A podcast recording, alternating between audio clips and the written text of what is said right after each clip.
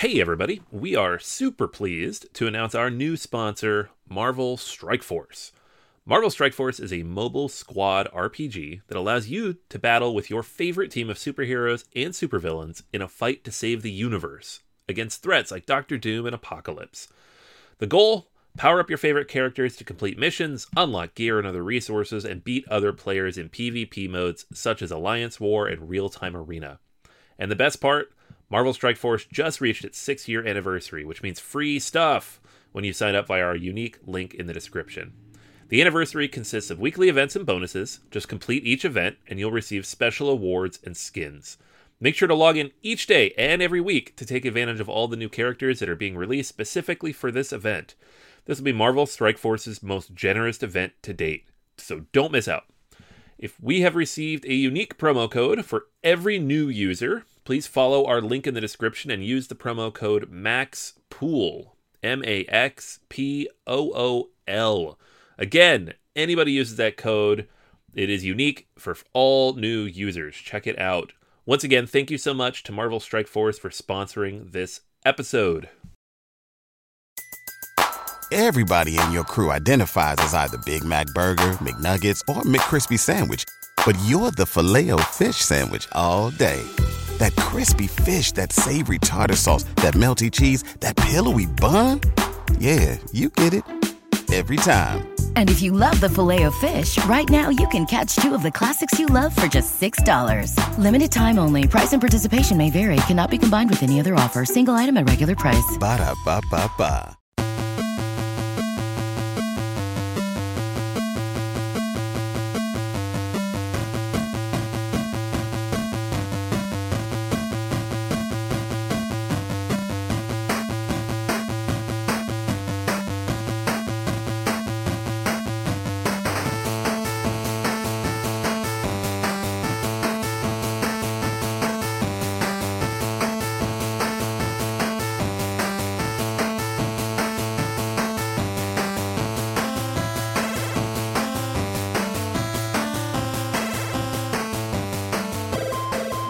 Gamers Anonymous, the podcast about board gamers and the insane fun we have at the table together. This is Chris, Hey, and this is Anthony. and this is episode 454 Great Games I Wish I Liked More. We'd like to thank all our Patreon backers for helping us bring you a brand new episode. Hey, friends, we are back. We are back, way, way back now from PAX, although it's been a couple of days since PAX. And as we've enjoyed the convention, and as we've taken in the sights and sounds and the games at the tables and what everyone has said, and so many of you have come up to us, again, super appreciate, we've realized that, you know, there are some great games out there that we really do wish that we liked more. Yeah, no, it's it's one of those funny things. Like some of these I've even owned in the past because I'm like, I should like this, right? And you just don't, you know, and that's okay. It's okay for a game to be in the top 100 and all your friends to be in love with it, and for you to say, I don't, nah, I'm good. I That's don't want not- to play that. That's not what they say. They say, we're going to get some pitchforks and torches and we'll be right back. You stay there. And I'm always, you know, I, I decide to leave just because, I don't know, reasons. But, Yeah. you know, uh, it, it seems like a thing. Seems like a thing for certain people out there, for sure. I, I have certainly heard plenty of it over the years for not liking Agricola. It's not even on my list because I don't wish I liked that more. I'm happy I don't like it. So that's a little Well- spoiler for y'all. Not on the list. yeah, well, the list that we're going to do for our feature review this week, of course, is the great games that we wish that we liked more. And I think in particular, the focus here is all about games that we kind of like, but since so many people love them, we wish that we had the same love for these games because I think for me, and I'm pretty sure for you, Anthony, too, like it would be amazing if we had a core group or a handful or a- even a single game that was like, this is my thing, this game, or these two or three games. Like, that would be great. And so many of these games are that for so many people that this is the thing that they do. They have a meetup that's all about this. They have a weekly get together that's all about this game. They wear, you know, they wear merch based on this. They got tattoos based on this. I, I, just want to be that guy. I just want to be that person that sincerely just has that thing that is just so big and so hot that you can just bask in the the warmth of the glow and the feels that everyone has for it. And sadly, unfortunately, I do not. Yeah, and, and honestly, that might just be because we do this podcast and we're not allowed to play a game 40 times. um, so, although I have played a couple of these games 40 times, but yes. well, yeah, that's true. Yeah. it's it's different if you go to a game group and they keep pulling out the same game. That's like, true. Okay, fine, I'll play this stupid game again. but uh, by choice, there aren't that That's many true. that played that much. Yeah, especially in this day and age where there's like not 10 great games coming out that year, but like a thousand great games coming out. So yeah, that's why also why a lot of those games stuck up on the number one for so long because they didn't have like major competition like they do now. So Sure. I don't know.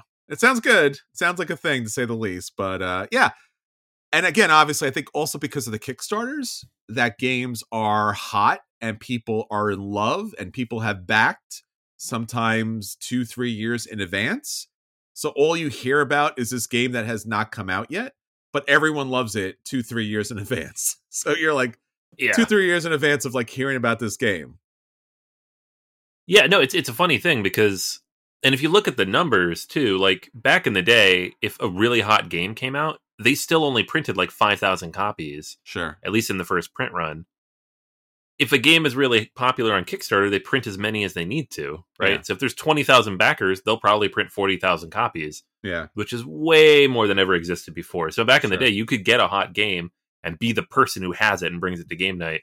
Whereas now, the big hot game on Kickstarter, like you and all your friends backed that, like which has happened to me many times. I'm like, why do we all own this game? Yeah. Um, the, fo- the FOMO's real. Yeah, and then you're like, well, we now we have to play this. we have no choice but to play this because four out of the five of us bought it, so it's dictating what we play now based on our purchasing decisions from two years ago. Yeah, I think early on in Kickstarter, they used to have a lot of those kind of package deals, like buy six copies of this. You know, you and your friends get together and, and buy six copies, and you'll save on shipping. And that was a thing. And Yeah. now every once in a while, I still see that where you could buy a uh, you know package set. But also, as you mentioned, that makes no sense because you're playing games together. So yeah, I don't know why would you do that. yeah. Every now and then, like uh, back in Pittsburgh, I would back something and then see a friend also back it because I'm following them. I'm like, what are we doing here? Why are we doing this? One time I had a guy at a meetup group who's like, Oh, I really like that game. What's the name? He, he wrote the name down, he wrote the information down. I'm like, Oh, why'd you do that? He was like, Well, if you leave the group or I leave the group, then I'll buy it. I'm like, That's weird, but also I get it. yeah, no, that is the correct thing to do. I Yes. think. Uh, it's not what anybody does because you're like, ooh, shiny, gimme, gimme. Yeah. Um, which is where most of my games came from. Well, I think that's also because of the, the pandemic too, right? The Yeah. lockdowns, they weren't coming out with new games because obviously things weren't selling and things weren't playing. But everybody, again, not everybody, of course, but what the numbers show for the industry at that time was people were picking up the games that they loved but did not own. Yeah. So like you own a copy of Terraforming Mars. I don't because I, I live across the street from you. We play every week. Now pandemic, lockdown, therefore I should buy a copy now so I can play it with my family or you Mhm. know local group. So that was the big selling point of all those games over the over that period. So, but we'll talk about all those great games, and I think there'll be a lot of games that'll actually surprise you that we don't like more. So, Right. don't get the pitchforks and torches at least until we get to the future review. Speaking of pitchforks and torches, Anthony, uh, Lucky Duck Games has heard, supposedly heard, some of the outcry of their over, super overpriced, upgraded edition of Food Chain Magnate and released a deluxe edition, which is weird because it's a lesser edition from the other edition, but it's Mhm. still a deluxe edition. Yeah, yeah, the naming is strange. Uh, but hey, it's what people wanted, and it's kind of funny because it's a, still ridiculously expensive. Um, but now you can get it without, basically, without all of the The miniatures. ridiculous miniatures, right? Yeah. Which, regardless of whether you like that kind of stuff or not, it honestly looked like it would not have been a fun way to play the game. So, yeah we were we were uh doing some physics calculations as far as like multiple people to table multiple miniatures on the board and then trying to calculate the number of squares between restaurants and neighborhoods, which is really the vast majority of what goes on in the game. Like, do you have the stuff to sell? How many spaces away are you? What's your cost? And like, you have to be able to see that on the board. So there, there was some value to having the pieces be so two dimensional.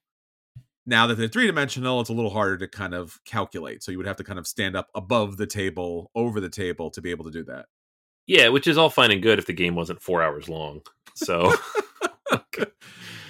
uh, man, I just like when they first showed like the full renders with like, here's all the stuff you get. I'm like, I, oof, that looks difficult to process visually. So, uh, yeah, th- so they made a flat version basically, which is all the upgraded artwork, all the like the fancy money, the paper money and stuff, um, but with cardboard instead of 3D Yeah. miniatures. And it's way the heck cheaper, like $130 cheaper. Well, it's 299 euros for the the collector's pledge, and then it's 179 euros for the deluxe edition pledge. So your mileage may vary. I don't know what the calculation is to the US dollars. Yeah, it's like 130 or so different. So Sure. it's now it's in line with what it would cost to buy the current edition from Splotter, which is a still a lot of money, but it's at It least is. a reasonable amount of money. Like that's what you'd have to pay now regardless. So Mm-hmm. at least you're getting a fancier version if that's what you'd prefer. Plus a little more money for the upgraded art and pieces. Right. Yeah. Which so- again was that was my initial thought was they would charge they would calculate the charge, the final charge as the games at full price plus 50 some odd dollars for the miniatures, whatever it was. But they went they went they went far beyond that. So Yeah. yeah, so with the deluxe edition, you get the base game, the expansion, you get restaurant tokens, which is nice. You get milestone trackers, you get upgraded artwork, you get organizers and trays. The map tiles are bigger. I don't think that's necessary. I think it's going to be a problem at your table, but nonetheless. And then you get new artwork that is, you know, more colorful and poppy. And then you get, for some reason, full size color tokens with the heat transfers on it, which is nice. Again, not necessary, and so forth and so on. So it's better. It's cheaper. It's honestly what everybody wanted from the very start. Yeah. So that certainly is helping their numbers at the very least. And they're by the time you hear this, you probably have two minutes to pack it. Yeah, that's true. yeah, it, it- this your ability to back this depends on if I get this podcast up immediately tomorrow morning. There you if- go. If, if you're not, if you're listening to this now, you're probably too late. and I- and again and again i think that's the shame of this whole campaign because it was so far in advance and i really dislike that GameFound does this because i'm going to be putting out a new episode of kicking the habit for the patreon backers and i'm going through you know the different crowdfunding sites and gamefound since they i guess since they don't have a lot of product to show on their website to make it look like there's a lot of stuff there's games on there that are like they won't come out on the on GameFound for a year, two years, and I'm just like, why is this up here? Like, why are you teasing something that's not going to be shown? So this Food Chain Magnate was teased and planned and put out there for such a long time. It set bad expectations, or I'm sorry, let me just say it. It set reasonable expectations that was not fulfilled by the company. Right. And then when they released this deluxe edition, what a week ago, two weeks Yeah. ago, it was. Yeah. They threw it together, I guess, to kind of appease and make some actual money off this. So, I, if they would have done this at the beginning, I think they would have made a lot more money and made a lot more friends. And then, by all means, do the super deluxe edition. I'm not saying it's a bad thing if you have the dollars for it. Go go crazy. I do think it's going to interfere with gameplay, but that's another story for another day. Yeah. Well, if that's what you want, go for it. Like, Yeah, it's fine. like I, I had the same thing with Castles of Burgundy, but with Castles of Burgundy, at least that was an add-on. Yeah. Like, it wasn't like, oh, you want Castles of Burgundy Special Edition? Okay, well, it comes with miniatures for every building in the game, five hundred dollars or whatever it ended up costing. Like, no, they started with the base level of the game, and you could add on in a normal way. Um, this one they obviously didn't plan for any of that, so they had to work in reverse, and it probably hurt them. There's no way to know for sure, but it's I don't know. I would have considered backing this if they just started with the deluxe edition, which again is what the or the version of the game costs. Um, but kind of soured on it at this point. Yeah, I don't own the base game or the expansion. I played it. I like it. It's I think it's in my top 100 or top 150. It's it's around there. And this would have certainly been an opportunity to buy it. I, I like the original artwork. I'm not against it whatsoever. We, you and I talked about this recently, Anthony, about the expansion. I really like the expansion. I think the expansion does a lot of good for the game. And when I heard about this, I followed it. I had the marker on this. We talked about this on the podcast. I think with all that build up, like you said, if the deluxe edition was the released edition, I probably would have backed it. Just out of like, I like this game. I don't own this game. And there's so much hype for this game. Again, like we talked about with this special episode, it's a game I like. I wish I loved. This might have pushed me over the edge. And then, even insanely enough, if I backed the deluxe pledge and then there was like another hundred dollars to buy the miniatures, I might have done it. Yeah. But when you release it as a whole and say it's it's my way or the highway like this, it's really hard. It's it's it's a lot to swallow. It's just a lot. And again, I think I think the gameplay elements might be challenged by these miniatures and also I think this game is just bigger and longer and crunchier than most people think it is if they have not played it. Yeah. Uh, and I think that's a cha- I think that's to it's going to be interesting to see what happens when this finally gets out. Uh yeah, a lot of people are going to be disappointed. That's what's going to happen, but I don't, I don't know. We'll see. It's sometimes it revitalizes a game to have something like this. Sure. Sometimes it just makes people mad. So we'll see which way it goes. Yeah, I I, I got to believe that that the initial conversation between Splotter and Lucky Duck was like brass Birmingham, and that's all they said. And they dropped the mic and they walked out of the room. And like Splotter must have been like, "Oh dear God, we could be the number one game of all time." yeah, if we just release a nice version of this, which Brass did. Brass had a lousy, ugly, terribly ugly version. so ugly. Yeah, and then they released this, which is gorgeous, beautiful, and it had the, the iron clay tokens with it. And like it changed board game history. And then I'm sure Splotter's looking for the same, you know, mega thing. I think they just went too far. Yeah. Too close to the sun. I'm just saying. Yep, I'm with you, man. It's it's it, it was it was too much, too much, too much, too much. Yeah. Well, speaking about too much and explosive, gigantic, amazing games, Anthony, every once in a while, because we are also big video game fans, we talk about video games. We do, yeah, and it's it's a good time to do it because the Game Awards just happened yesterday, mm-hmm. which you know it's a bit of a misnomer because if you actually watch the Game Awards, it's three and a half hours of ads and about thirty minutes of awards, but it's still fun time to look back on the best games of the year. Yeah.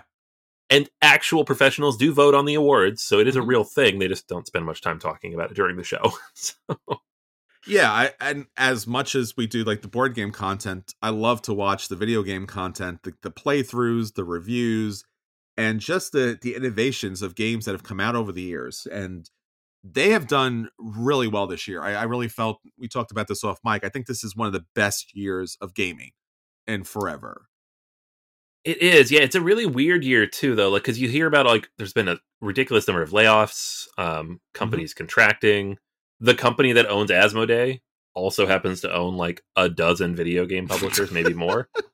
And they made a bunch of very bad investments, and now they're laying a bunch of people off as Yeah. a result. So it's like bittersweet for sure, but at the same time, you have to appreciate the art that it's produced, and Yeah. it's a lot of it's like hangover from COVID. Like these games are finally getting done. Mm-hmm. Um, so just so many good games came out this year. Like I play video games, I don't play that many, but this year I played a lot because there were so many that I was just that excited for. But did you play the worst game of the year or the worst game of possibly of all time? The Gollum video game. no, I did not. It's the it's the most maligned video game by everybody. Even the Yeah. publisher was like, "Oh, we're sorry. Like we're sincerely sorry about this."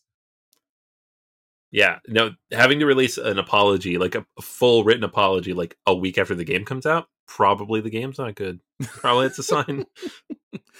The only thing worse was probably the ET video game for Atari back in the day, Yeah. where they they buried like sixty thousand copies of it or something like the, Yeah, air- well- the desert. yeah, and that that one like almost bankrupted Atari, so Yes. that's that's a whole nother level. But um, but yeah, no, there was a lot of good stuff. So why don't you take us through Anthony? Game of the year, which is the only one that really anyone cares about, but let's just talk about game of the year. Yeah, so the game of the year, there was six nominees. Um, I have played all but one of these. I've not. I've only beaten one, but I've played all but one. Um, there was Alan Wake two.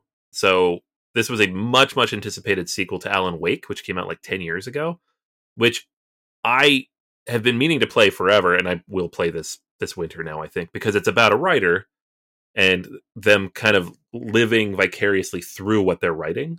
Mm-hmm. So it's like very much in my wheelhouse, but it's also like survival horror, which is not in my wheelhouse. So like we'll see. I'm gonna make it happen because I really want to play it. And I played Control a few years ago, which is like a quasi sequel to that, and I really like that game. So Mhm.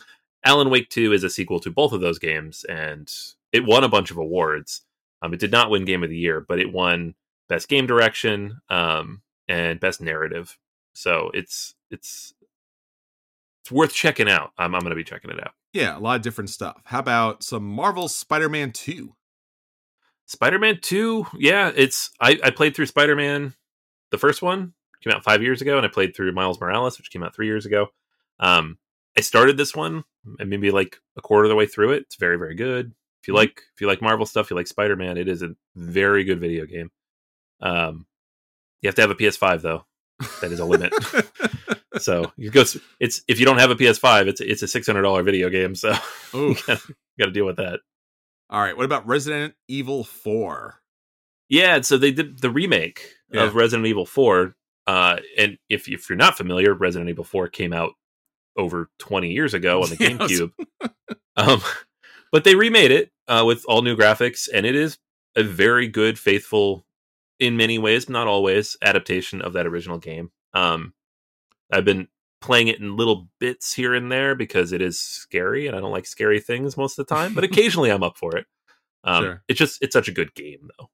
All right, and then Super Mario Bros. Wonder. Yeah, so th- they finally went back and made a good 2D Mario game. I was I was shocked by this.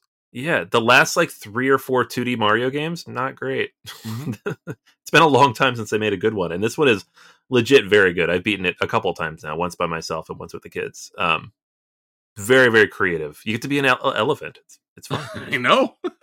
it's great. The Legend of Zelda: Tears of the Kingdom. ah, yes, this is just this is my game of the year. Um, I like the game that won a lot, but I haven't gotten far enough in it to say it's you know that amazing. Uh, I I mean, it is, but Legend of Zelda is my thing, and it has been since I think I was like 13 when I discovered Ocarina of Time, and Breath of the Wild was like, this is amazing. It's my favorite game of all time, and this is better than that. So it's just I played this nonstop for like three months after it came out. Mm. Um, I don't play anything that much, and I have like hundred hours in this game. It's, Wow. it's so good. And then finally, our winner for Game of the Year, not ours personally, but other people's fancy, fancy winners, uh, Baldur's Gate 3. Yeah, Dungeons and Dragons, the video game, like legit. Who thought? So- Who thunk it? We did, but nonetheless. Yeah, it's about to if you'd asked us, Yeah. nobody would have believed us. But like, like I don't know, D and D is pretty hot right now with all the let's plays and everything else. And it was like, I don't know, man, it's a CRPG. No one's like those in like twenty years. Um, do you remember the the like the halcyon days of CRPGs, like Oh, yeah. Baldur's Gate and Neverwinter Nights, and it's been a while. It has. And again, I think I think that's what's most impressive about the games that came out this year, like in the Mario Brothers one, like and even Alan Wake 2. Like I remember Alan I remember I remember the original Yeah. way back when, and that was kind of innovative in its own way too. And that they just went back and they really they went for it because you did not need to do that. No one was asking for Baldur's Gate 3. No Right. one was nobody was asking for Alan Wake 2. Like those those are just not things that are happening anymore, right? Like Yeah, and that's the crazy thing. Like all six of these nominees were sequels or remakes. yes. And they all knocked it out of the park. crazy because they Like- could have just done a passable job and been fine. Like it just you know people would have bought them anyway. Oh yeah, yeah. So it's it, like again, like Super Mario Brothers, the last, the new Super Mario Brothers series, which I think there's like four or five of those. Mhm. They're mediocre. They're fine. Like they're sevens, right? But like you don't want Mario to be a seven. Mario's supposed to be a ten out of ten game, and it's been a while since we got a 2D Mario that was a ten out of ten, and we finally got one. So it's just yeah, everybody went for it this year, and they they all they made it happen. It's crazy. Yeah, and again, there's so many other. I mean, the reason why this also is very good is because there was so many other games that came out this year as well that were also very good and thought that they would like throughout this whole year. It was like, oh, the new Diablo, like that's going to win Game of the Year, and like Yeah. not so much. Yeah. you know, like It wasn't know? nominated for anything, and it's great. It's a Yeah. great Diablo game, but it's just in this year. Like, no, there's That's a new what- Final Fantasy game this year that was also very good, and it was Yeah. nominated for like two things. it's just it's it's really surprising and again that's great because usually when you win an award and you have like you were the only good thing like that's fine like no one's gonna be Yeah. mad at you about it but like the fact that there was so many great games that came out this year and the list was so long that actual good stuff that would normally win game of the year wasn't even included that says a lot like that's Yeah. that's pretty amazing you know good star wars stuff good cyberpunk stuff just a lot of great stuff here Yeah, yeah. I'm like I said, this is probably the most video games I've played in a year in a long, long time. Possibly since my kids were born. Like, and I used to play a lot of video games before my kids were born, but then you know, kids, kids, it's hard to play games. there you go Um, but this year I was like, I'm gonna find time because these are just like legit all timers, and uh, it's been a good year. True, true, true. All right. Well, that's what's going on in the gaming world out there. Anthony, there's a lot of stuff that's going on with our friends out there. What's our question of the week? All right. Question of the week this week is: What's a game that completely upended your expectations for good or bad, Oh, and how so? So, like a game that you went in with certain expectations, and you're like, "Oh, this is not what I thought it would be." Um, kind of thematic for our episode this week. So, over on the Patreon, and again, when we ask a question of the week, you can answer it on Patreon or in the Discord and be entered into a contest to win a game from our collection of prizes. Um, so, David on the Discord this week says, For me, it's Root. It was the first truly asymmetric game I'd played, yet it still maintained competitive balance. As such, it changed many of my expectations for symmetry in game design. Yeah, that's for me too. I think Root is up there um, because other asymmetrical games I played before that were like coin games or uh, vast games that gave me headaches. Right? Yeah. So- Vast was came out before this. Yep. For the, for Leder Games, and I I really liked Vast a lot, but it was very hard to teach because you really had to know everything, everyone's faction, and it was kind of problematic to play in some ways. Some Yeah. ways. it was really So, hard. Yeah. I but there was so much love for it, and then they were like, "Oh, we're gonna do root," and you're like, "Come on, man! Like you've already like kicked, you know, don't do this to yourself." yeah. but they they did, and they it worked out. yeah, no, it worked. It's it's it's an all timer. Um, Drew throws out another one that actually I would probably cite for this as well. PAX Pamir, um, and Yes. I'm, I'm assuming they're talking about second edition. I went in thinking this was a dry area control war game. My mind was upended upon discovering that one, you aren't really playing a side, but rather trying to be the most favorite of the winning side, and two, conflict points and actions are through developing your card tableau. Yeah. So such a unique system and a unique game. I had the exact same response. Like I didn't back this. I wasn't interested in it. A friend Yeah. brought it over. We played and was like, "Oh my gosh, this is brilliant." I I literally had a conversation at PAX with somebody. I think it was Will, maybe. It was either Will or Eddie, and I was just like pointing towards like PAX Pamir Second Edition was on, was at one of the booths, and I'm like, this game, this Yeah. game. I'm like, no way this game should work or be appealing or interesting or dynamic, and like it is. Like I don't. Yeah. It's just I don't know how that happened. Yeah, I know it's so good.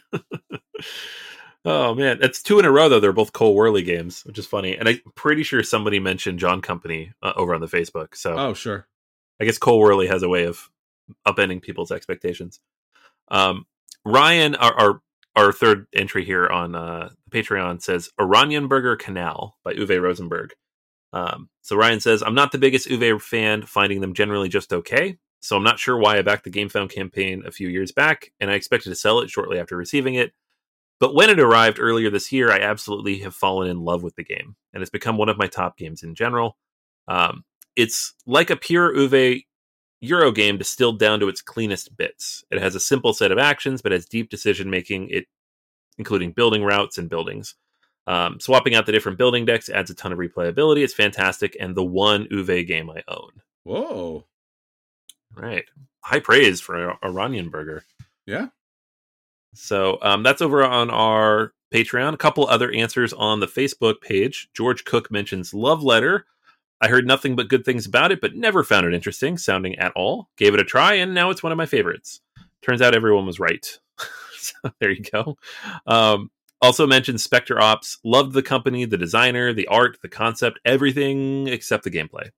Um, just could not find a moment of fun in it. Always bummed out about that one. Um, Mark mentions Victorian masterminds. So oh no. no, it goes the other way Okay. than what you'd expect. Uh, at the time, I was still fairly new to gaming, and the cover just did not appeal to me. But I really enjoyed the gameplay and would love to play it again. So There you go. there you go. Mark likes Victorian Mastermind. You know, the, the thing about that game is it's actually interesting until you kind of solve it, and then you're like, oh, there it is. Gotcha. Um, and then Michael mentions Holotype, first design from the creators, and it's pretty solid. Not fantastic, but thematic and well thought out. So, a few different games that people were kind of surprised by, thrown by, something interesting popped up. Um, I I feel like for me though, and it's probably I think sounded like for you as well, that the answer here is PAX Pamir. Yeah, I think absolutely. Yeah. So congrats Drew. Um, I'll reach out, get to choose a game from the list. Um, but that is that is the answer. And if like I had to pick one, I'm like, yeah, that's probably the one for me too. It's not what I expected in any way, and all the things it does, I'm like, yep, that's great. I want to see more of that. Yeah, certainly uh, judge a book by its cover kind of thing. I think this is the most extreme example of it. Like, you can look at the box, you can look at the game components, you can look at the artwork, you could read the the history and what's trying to do, and you can look at the designer, and then at no time do you think this works. At no, like, oh, that was a first edition. Nobody liked that. Just like, all right, like. But if you are forced to sit down and play it, you're like, oh, that is surprisingly good and surprisingly dynamic and really interesting story. Like, who knew? I like this game that I never in all the years of life and would ever think I would. Yeah, yeah. Right. You're just like you're befuddled. I think the word is befuddled. I'm gonna go with befuddled. Is that the same? That is that is a very good way to put it. Yeah. Yeah, and like it's not just like the game too, because when you're playing it, the scores are like the first time I played it, I got two points, right? And you're like, what is this? But then the next time I played it, one of the players got zero. So it's just that's not the point of the game. It's oh yeah, it just really makes you rethink everything about that type of game, which is great. All right. Now on to our games that we'd like to get to the table and not be befuddled about because we've seen them in advance and we want to tell you in advance so that you might, you know, back them in advance or pick them up or play them. I don't know. Our acquisition disorders this week, Anthony. What do you have for us? All right. Um, so I'm kind of stealing one from you because you sent this to me, but you didn't put it on the spreadsheet, so I feel okay saying it. Aw. Uh, I, I I checked the spreadsheet first, and you had something else. So I'm Yeah. I'm doing Nucleum Australia. There you go. um, we just played Nucleum at PAX. I have a copy. I'm looking forward to playing it solo here in the next few days. Listen to this guy brag. Do you hear this, Yeah, folks? no. He's played it. He's got a copy of it. He's got a tattoo of it. He named his kid after it. You know, yeah, He li- just drag the kids down to the, the courthouse. Like I got to change his name to Nucleum. well, I mean, look, all the cool kids are doing it. That's all I'm saying. Yeah, yeah, Yeah. yeah, yeah. It's good stuff. Uh, he needs a bright glowing green tattoo on his arm, please. Well, look, you, you're, you're the kid's named Spirium, so I'm not really surprised. That's at all. true. Yeah, I just really like glowing green stuff. That's right. Um, so this is a new map in Australia, right? To put it simply, uh, it's an expansion coming out next year. So you know, could be could be in a month, could be in twelve months. Who knows? Probably, I would imagine it'll come out towards the fall. That's when these things tend to come out. Um, but it's taking it into a new region. So the the big change here seems to be shipping lanes. So you have the opportunity to kind of travel over water. There's islands there as well, like off of the main island of Australia, um, and just a generally different layout. So the expansion comes with the Australia map. It also comes with uh, new setup cards, coal mine tiles, new contract tiles, new milestones, new actions, and boats. So the new Ooh. mechanic here mostly seems to be boats, and then you have a new map. And I'm 100% okay with that because I love games that have a solid system in place and they can just be like, here's a new map, here's a new map, here's a new map. The thing I don't like is that I always feel the need to buy all the maps. Sure. So we'll see how that goes. Like I have like seven Concordia maps. I play Concordia like twice a year. Why do I have seven Concordia maps? I don't know. It's awesome. Um, yeah.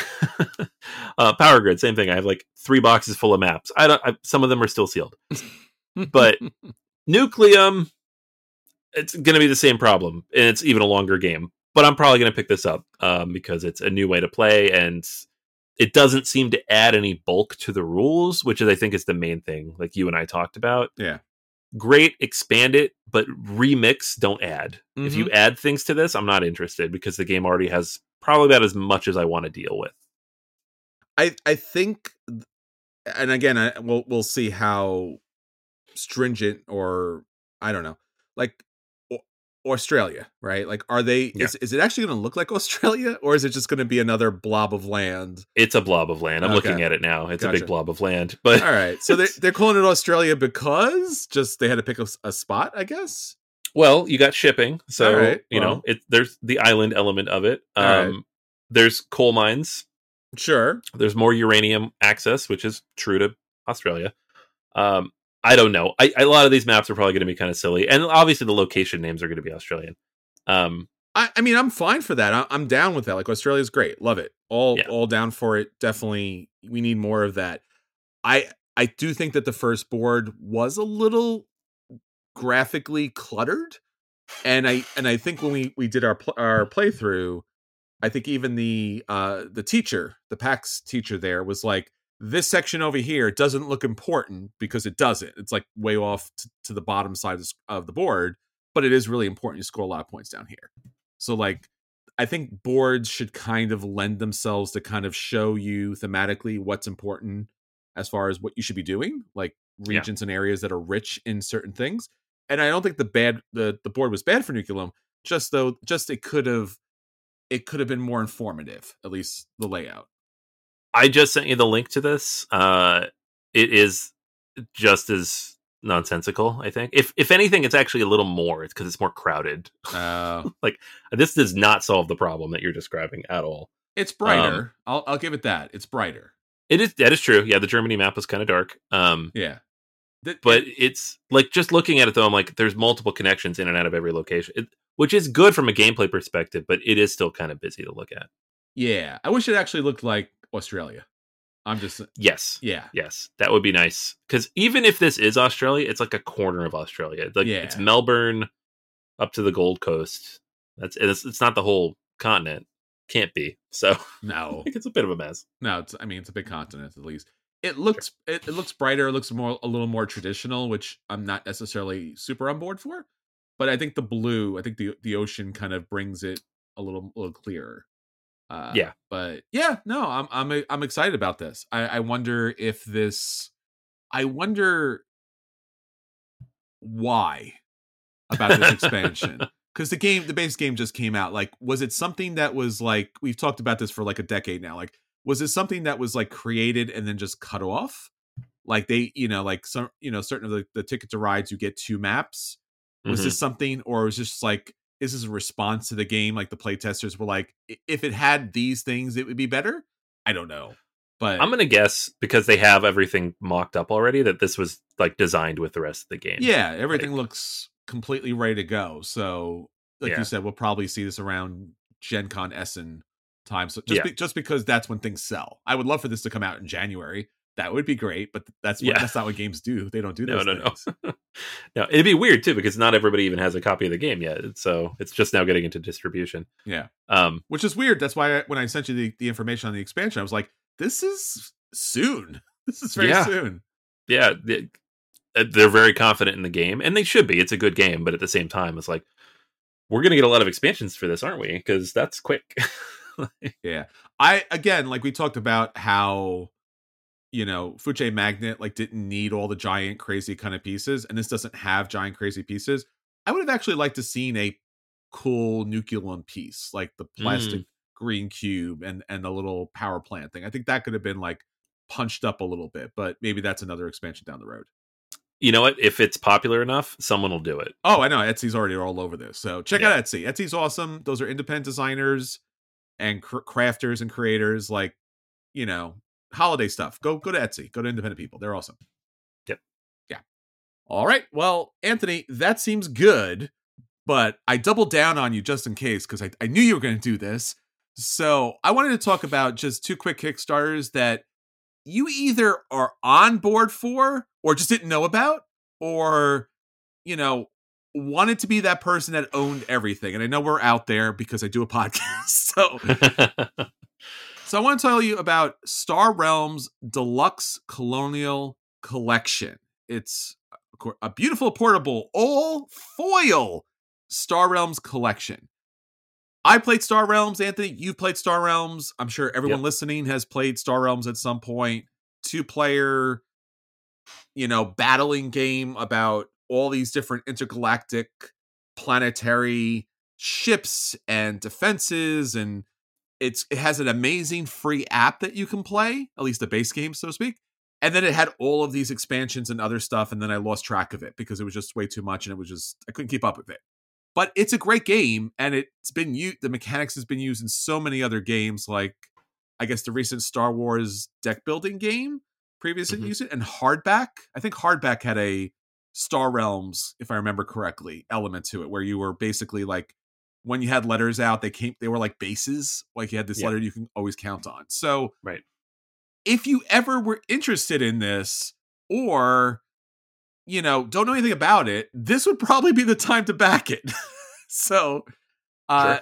and it has multiple levels but again you're you, you pretty much pretty much going to want to buy everything um there's the foil cards foil cards are always nice you know it's and then there's foil cards with sleeves and then there's the super deluxe box that's beautiful and has everything and the box itself unfolds to be a game board which is awesome. I love that they I love did that. that. Yeah. I can't believe, you know, so many times you back a game, especially when it's on kickstarter and they're like, oh, we have this great game board or game mat. And you're like, oh, that's amazing. I want that. And then you're like, how am I going to travel with this? I'm always going to forget it. It's always going to be extra. It's always going to be like stuck somewhere else. But the box itself turns into that two player thing. So this is the time, especially, and I really appreciate the fact that you can back this game with enough with the appropriate sleeves. So if this game is going to get in the hands of a lot of a lot of players over a lot of times, uh yeah, this is a thing to do. So yeah, Star Realms. This is cool. Yeah. Yeah. I'm the only thing that ever makes me wary is games that board games, especially with foil cards, the cards tend to curl. Yeah. So it'd be nice to know, and I, I know they've done foils in the past, but it would be nice to know from a listener or something like, they got good quality foils or they get curly because you can't play a game like this if they're curly. Yeah, I wouldn't buy this without the sleeves. I just Yeah. I don't think you I foils are always like you said very problematic at the very least.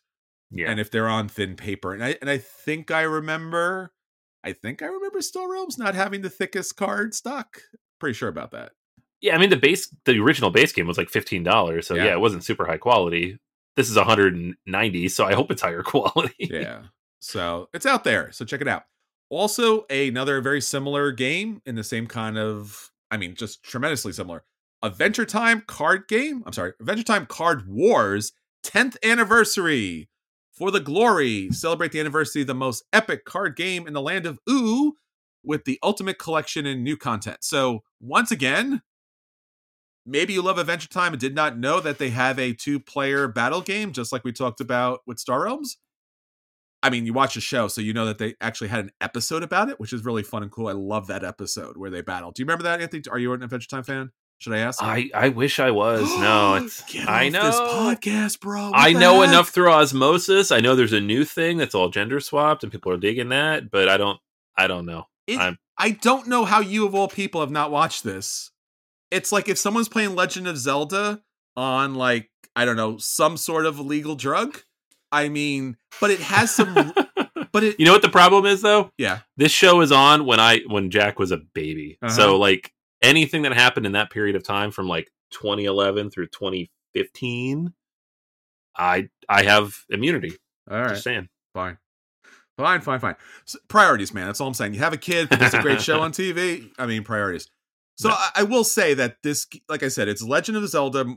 Uh, I mean, it's not Legend of Zelda. It's it's elements of that kind of medieval D and D questing with weird creatures and characters, and it presents itself as more of a kid show.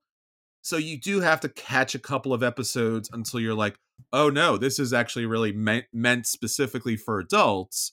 And then there are several episodes and several arcs that are really mature, not in a sexual kind of way, but like very mature theme and writing and surprising. And again, if you like those adventure games like Baldur's Gate or anything else like that, I think you really will gel with this because The stories are great. The stories and the elements great. And then the recent stuff is also very good. Like it's also great as well. I want it's not lesser than. It's just different. It's uh, it's more more along the lines of the multiverse. But this stuff is very good. So they do have a battling two player card game.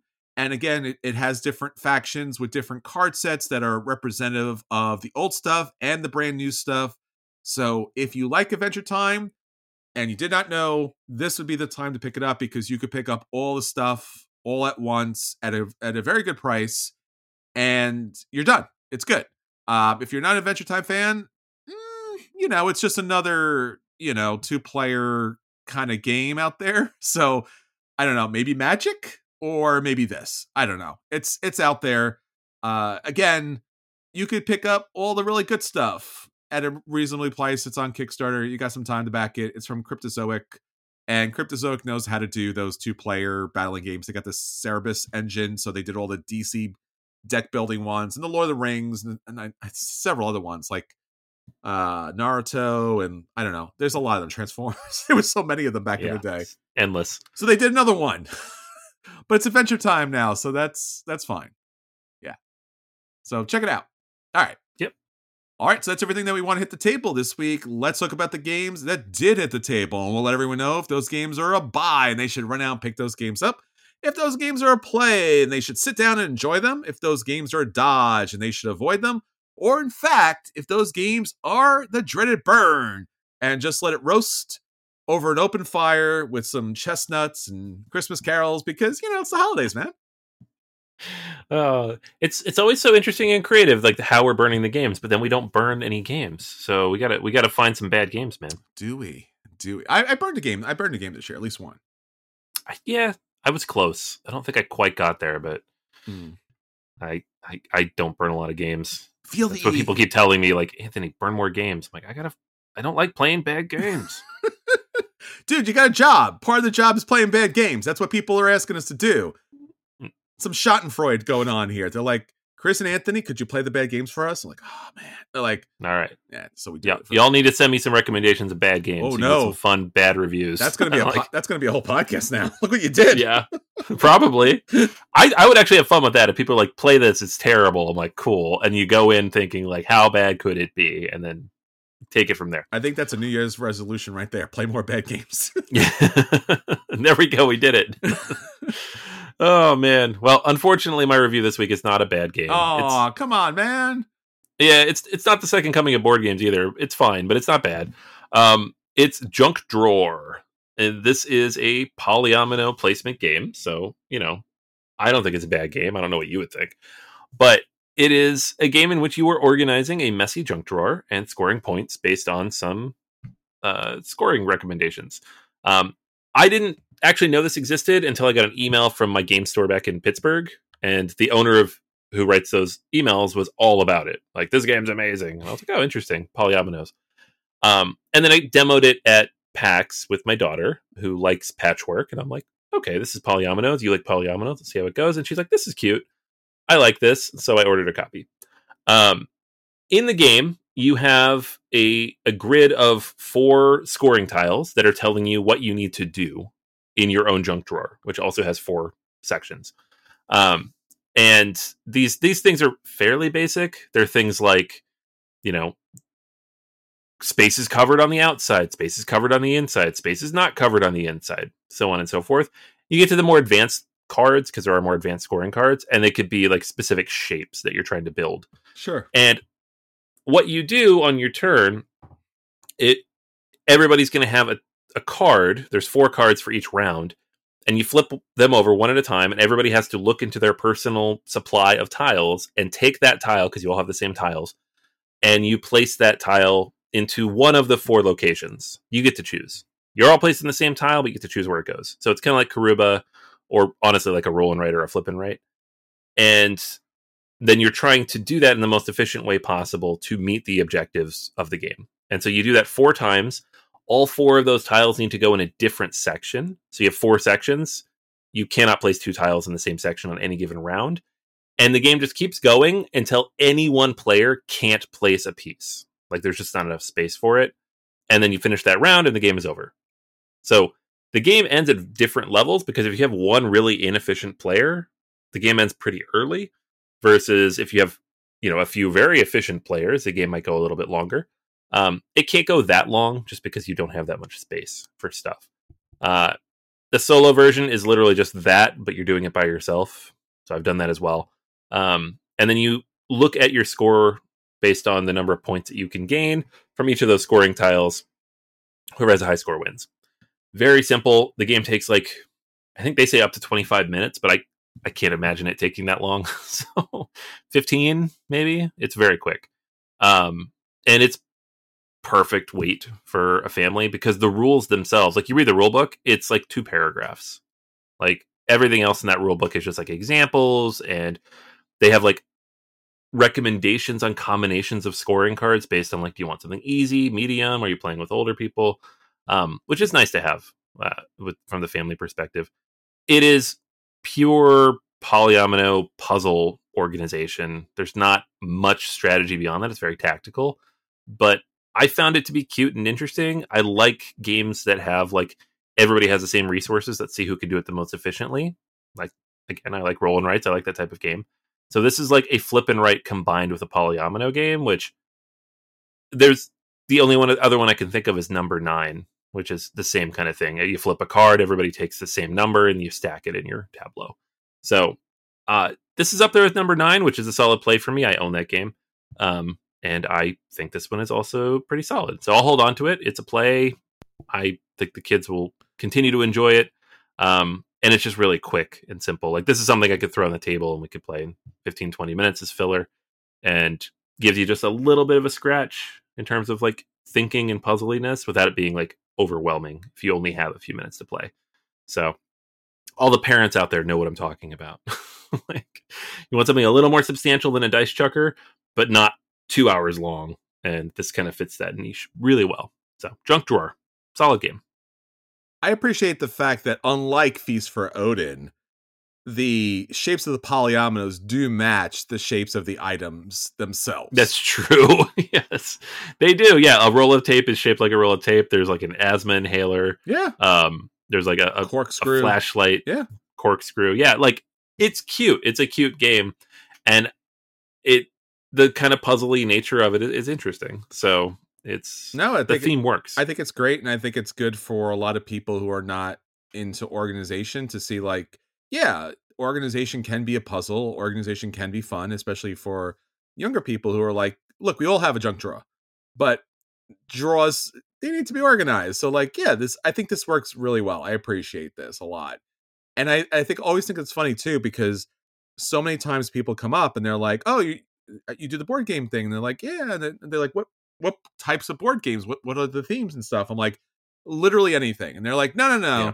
There's not a there's not a board game based on this. And I'm like, oh yeah. no, there's like several based on that. And they're like, what about this? I'm like, no, no, there's 12 based on that. And yeah, now there's a game, if there wasn't already, a game based on organizing your junk drawer.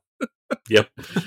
and it is literally that. You are organizing a junk drawer like physically, which yeah. I love. Which I love when a game can take on the manifestation of the thing you are physically doing and this is exactly no I, I, mean thematic appeal like i love a game that has the theme and like it just just looking at the game itself i haven't played it but looking at the game itself like i get it. Like i get it completely. It makes perfect sense all all along the way. So yeah bravo yep. there. Yep i could teach this game to you in like 30 seconds. There you go. Like it's that's how simple it is. Excellent. All right so that's everything that hit our table this week let's get on to our feature review. So, our feature review this week, of course, is the greatest games in the world that we wish that we liked a lot more because people love them. We want to love them. We feel like there's a reason to love them, but unfortunately, sadly, we don't love them. We like them, but we don't love them. But we want to like yes. them, but we want to love them. I don't know. We like them. that's, that's, that's a good way to put it. Yeah, it's that's a, exactly it's, how it it's a roller coaster of emotion, people these games are just toying with us, which is also kind of a pun, not intended. But nonetheless, Anthony, you you've had these experiences. You've played these games. Why? Why? They're on your shelf right now. You're looking at them. They're looking at you. There's uh, yeah, yeah, yep. The the first one on my list is literally sitting in the hallway right now because I need to take it downstairs. Uh oh. So be quiet. It's going to hear you. it is. Yeah, it it could beat me up. It's pretty big. So um, yeah, no, it's interesting. Like some of these games are like a couple of these games were in my top 100 or 150 for a while, and it's just it's like it made a strong first impression, maybe, or like I got caught up in the hype and the buzz of it, and I held on to it out of I don't know guilt or obligation or thinking maybe I'll still like this if I get it in the right circumstances or if I can get it set up right, and it just never happens, right? Like there's a couple of games on this list where I don't own them or I feel like you know I played them a few times and I'm like eh, it's just not going to happen. But some of these I'm like I've owned these for a while and I really want to like it and it's just not working. Yeah. Um, and it's that's okay. I think this is this is our therapy for the week. Is like it's okay not to like a game that everybody else likes. yeah, I mean, like we, we talked about PAX Pamir Second Edition, where everything tells you this game will not be fun, and Yeah. then you play it, you're like, oh, I don't know why. And again, once you play the game, you're like, I still don't know why it's fun. Like I was literally Yeah. point, like I said, I was pointing out to someone at the at the con, and I'm like pointing at the game, and they must have thought I was a crazy person. I'm like, this game is fun. Pointing at the game, fun game, fun game, and they're like, I why why are you okay? Do you need an adult? Do you need to sit down? Are you are you dehydrated? And I'm like, because you have to like penetrate everything that it that it feels like it's not.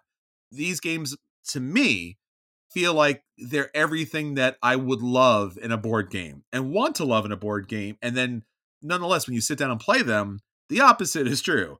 It's just like Yeah. there's just something where it just doesn't land for me. And I just not always can put my finger solidly on it. It just doesn't work. It just it just does not connect. right. So we have a list of these because we have to, you know, we have to, I don't know. We just have to say these things out loud. it's a little bit of a little bit of a confession here. So amongst our shelves of games that are surrounding us, so hopefully they don't come to life like Toy Story and be upset about this. that would suck. Yeah. Some of these are big. So what do you have up first, first, Anthony? And I, I think yours might be a little similar to mine. Yes, yes. We we both chose the same game first. Uh it's Gloomhaven. Yeah, I think is Gloomhaven. Yeah, I think if there was an if this was list was listed as the top ten ones, I think this would be number one for us. Yes. Yeah, it's it's and you know what? When Gloomhaven first came out, I loved it. I'm not going to like this is not like, I'm not to pretend I didn't. Um it was in my top 100 for a long time. It was relatively high the first time around. And when I got it, I played through the first like 15 20 scenarios. I was like this is great. I'm having fun. and it just started to grind and i'm like maybe i'm not having fun and but then i just kept telling myself you got to get this back to the table you got to play more of it you've invested in it you have an insert in there this game is expensive everybody loves it it's amazing and a combination of not having the right group for it or at least not a consistent group and the solo scenario is just feeling like a grind like a literal grind to get through um, an interesting puzzle playing like a game of it but it's just so overwhelming when you look at it. Like there's a hundred something games here to get through, and I just it sat on my shelf forever. It was in my top 100 until like last year, um, and even that was just like me thinking like I'm supposed to like this game, right? It's the number three of all time. For a long time, it was number one. I'm supposed to like this game, and I've I've kind of in the last six months been like, you know what? I don't think I do, and that's fine. so it is in the hallway right now, waiting to go downstairs it goes on the to sell list um and it, that's fine because I, I got what i needed out of it and i just don't have an interest in playing it anymore Yeah, so love dungeon crawls. Love dungeon crawls. And the idea of a dungeon crawl with a deck, having a deck building element to a dungeon crawl is, you know, especially back back then was unheard of. And it was like this is going to be a wonderful, amazing experience because there's euro elements gameplay wise in here. There's this wonderful legacy mechanic. You can retire characters, bring new characters out you build you build in the town there's different paths there's different victory there's a whole bunch of different stuff. There's secrets and you can open these boxes and they have different characters you've never seen. You don't want to spoil yourself and there's no reason why this game shouldn't be like the greatest game of all time and we just retire. Like that should be the thing right? Like we stop the podcast it, the game is here we're loving it it's great done. I had a consistent group that was dedicated to it. We played 30 plus games of this and it was almost always a grind because almost and again I have 30 plus missions. Forgive me if there was something radically different that changed after it. but it, you were doing the same thing. It was a hack and slash game, and there was no other elements to it of like there's a puzzle or you have to do a thing. It was just it was just hack and slash, and then on top of which the setup was so laborious that you Yeah. never wanted to lose a mission because you would have to replay that. And that was that was the only thing that really pushed me into like trying to play optimally because I do not want to have to set up this this mission again and I don't want to have to grind through this again. And I I I I, I don't know again and, and then Frosthaven came out and I was just like I can't I can't do it. I want to do it. Isaac Childres is a, an amazing genius. The people who are into this are cool people. The all the stuff the, the campaign they had they had one of, I think it might have been GameFound or BackerKit or something where you could literally get anything everything for Gloomhaven Frosthaven all the other havens. I it just never it nope. Yeah.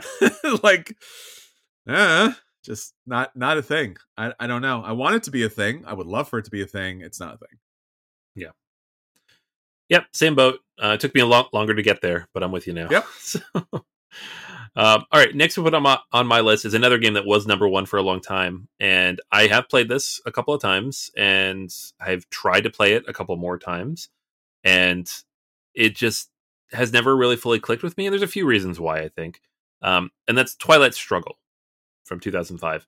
Um, this is currently ranked number 13 so it's like way up there at the top of the list and i'm like uh just why is this not a game that interests me more? It's two player asymmetrical one of my favorite types of games. I have a bunch of them. I love them. Um the designers ananda gupta jason matthews uh matthews designed 1960 uh, making of the president which is is one of my favorite games. Like same kind of thing card driven map based love that uh has expansions that kind of build out and add new and interesting elements to it. There's even an alternate version, like an imperial, uh, you know, like walking through the the imperial uh, age of Europe, and it's just something about the push and pull of this game, combined with its length, because it is quite long, and the overt political nature of it. It just you combine all those things, and it's just not a good combination for me personally. Like I'm somewhat put off by the theme. The length drags that out a little bit. And if you're teaching the game, it's a bear because it's long and you got to make sure the other person knows what they can and can't do. And if you're on the receiving end of the teach, then it's, it's the reverse, right? Which was my first play and it was not great. Um, so it's just one that keeps hovering and I keep trying to get back to it. And I just feel like I love this type of game. I like card driven games that are two players. It's one of my favorite types of games why do I do I not like the one that is considered the best, right? And I just don't, and I, I I don't own this anymore. I got rid of it a while ago. Um, I'm comfortable now with the fact that I own a couple of others that do this in a way that's more interesting to me. But yeah, Twilight Struggle, uh, just just not doing it. I've never played this. I have played 1960 The Making of President and love that. This is again, like you said, one of those kind of grail experiences as far as the game's concerned. I've only seen it out in the wild once. I started a game night, two people were playing it. I was like, oh, there it is. I've never seen it out there. It's been on sale, it's been available all along the way. Just never happened. Again, two player, heavy, complex, need a strong teach, gonna get crushed. just like, Right. uh, yeah, I never played it. All right, so next up for me is kind of a duo. It's Terra Mystica and Gaia Project these are two games. Terra Mystica came out first, and then Gaia Project came out later. That I kind of enjoy, but I would never ask to play. And I've played both of these games surprisingly a lot for a game that I just would never ask to play because so many people in my group love Terra Mystica. Gaia Project a little bit less less so, and maybe that's just because Gaia Project came out later and already Terra Mystica was kind of like ingrained in people's consciousness as far as gameplay is concerned. So Terra Mystica has the theme. I love the artwork. I love the the fantasy theme. I love the terraforming that goes on. Such a smart kind of concept. The graphic design is fine is fine. I like it, you know, it makes it makes sense more or less. Um, the pieces are problematic for me personally, but I'm probably the only person on the planet who has a problem with the Catan pieces being in this game and the weird and the weird giant awkwardly shaped blocks that are supposed to be a thing. But there's just something about the magic system that goes along with this and how you kind of build out your sections for area of control and some of the elements where you need to be building near somebody in order to like reduce your costs and score points but at the same time you want to have your own area and grow out and it, it it just for whatever reason and i know so many people love it i remember hearing about that there are like really detailed analysis as far as when you play a certain faction where you should build how you should build out what the orders are like very chess like like the analysis and the gameplay just brilliant and then gaia project came out and it was just better right like the mechanics wise. Like the tracks actually did a thing instead of just being tracks that you ran up. And I love space. Space is awesome. But again, I felt something devoid in the artwork and the presentation, and it still had some of the similar mel- elements as far as the terraforming and the quasi magic system that went into it. That was, it just fell flat. Both versions kind of fell flat.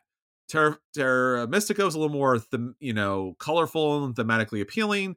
Gaia Project was more mechanically uh brilliant, but both of them were like, eh, I don't know. I don't know. I know that they have obviously you've you mentioned it. I haven't played it yet. The new Terra Mystica Nova kind of things that have come out since, but these games it just never did for me. Yeah, yeah. I mean, I would definitely say play Age of Innovation at least once, but yeah. I don't know if it's going to solve it because it's not different enough. Mm-hmm. It's like a distillation and refinement of Terra Mystica, but it's not like a new game. Sure. So um, we'll see. I'll make you play it. Yeah, sounds good. All right. Uh, next up for me is Wingspan. Uh, this one it's been almost five years now, which is crazy. Heretic came out. Heretic. No, I know. Why? get him, birds. Get um, him. Get him. So this is like the definition of a game I wished I liked more. Mm-hmm. Like some of these are like games I liked, and I have to come to terms with the fact I don't like it. But this one is like everything about it says I should like this game right? It's tableau building, it's engine building, it's a fun, different theme. The artwork's beautiful. Um, the design is interesting. The expansions add elements to the game. And yet, despite having played it like 15, 20 times, because I had one of the first copies in Pittsburgh somehow, um, and just played it constantly for like three months, everybody wanted to play.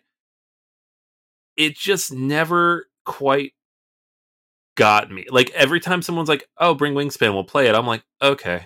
But honestly, there was one time at around like the second month or so where they're like, "Oh, let bring Wingspan, we'll play it." And I brought it and I just gave it to them. I'm like, "Just make sure I get it back sometime." Like I don't want to play it right now. Yeah. like I'm just done with this game.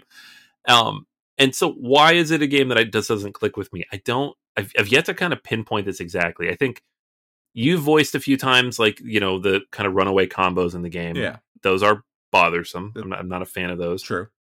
Uh, it is like a weirdly complex teach, despite the fact it's not a complex game. Mm-hmm. Um, for people who are not, because everybody wants to play the bird game. So, and some people just it's a little too heavy for them. Sure.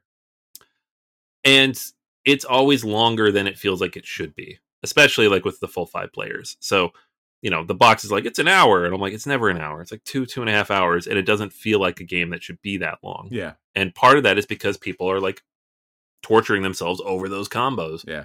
Um, there's just so many other tableau building type games where the theme is more engaging to me.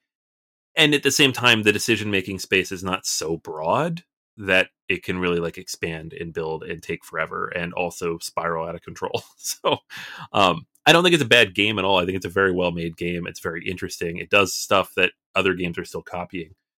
But that combination of things has made it a game that, for whatever reason, I still own and have all the expansions to. And yet, if somebody asks to play it, I'll be like, I don't want to. I don't want to do it. So it it falls squarely in that space of, man, I wish I liked this more because everybody's willing to play it with me even after five years. Yeah. I I think you and I talked about this way back when. Like I knew this game was going to be big, like yeah. before it even came out. It just it looked like it, it felt like it. Like we are talking about PAX Pamir where it didn't. This one, like mm-hmm. it did for me. Like just looking at everything about the game looked like it was going to be a phenomenon and it was and i don't own everything for it because at a certain point it just with my group at least it kind of tired out although i played it online today a bit i played it yesterday i played a, a full game through uh, and i'm looking forward to play i think oceania is coming out on steam as far as the expansion is concerned so Mhm. I have, I come back to this every once in a while. I, I would like to own the rest of it just to you know play out and see how some of the other mechanics work. But I could see that like we there are there are better there are better tableau builders, and certainly I think one little disappointments for me is like the goals should be more impactful, right? Because the goals kind of like hey each round like at you know each round this goal is important and this goal is important, but they're not as important as four or five other things that could happen in the game. So it's like, what am I really doing here? Nonetheless. All right, for me, next up is Sleeping Gods. Sleeping Gods uh, from Red Raven Games. I played through the whole campaign. Uh, actually, I played through the uh, uh, two campaigns of this, and I was really excited about. It. There's a lot of a lot of hype for this game, and I like Red Raven games. They they kind of have again because they're you have your your one designer artist here. They have a similar kind of aesthetic to it. They have a similar weight and gameplay to it. And this was going to be the one that was going to break out. And this was going to be like story and mechanics, like the best of all the things that, you know, that Red Raven had put together. And Ryan Laukat did a good job, but at no time did I feel like the story or the mechanics were compelling in any real way, nor was the ending of the game interesting or compelling, nor was any of like, did I ever feel like we are going to lose or get knocked out of the game? So it was a lot of work for what was fairly a very simple, straightforward game. But because it had so many different elements to it and so many different endings to it, and because Ryan Laukat has just done a tremendous job with this game and so many other games, I want to kind of be enveloped in that world. And they've had expansions since.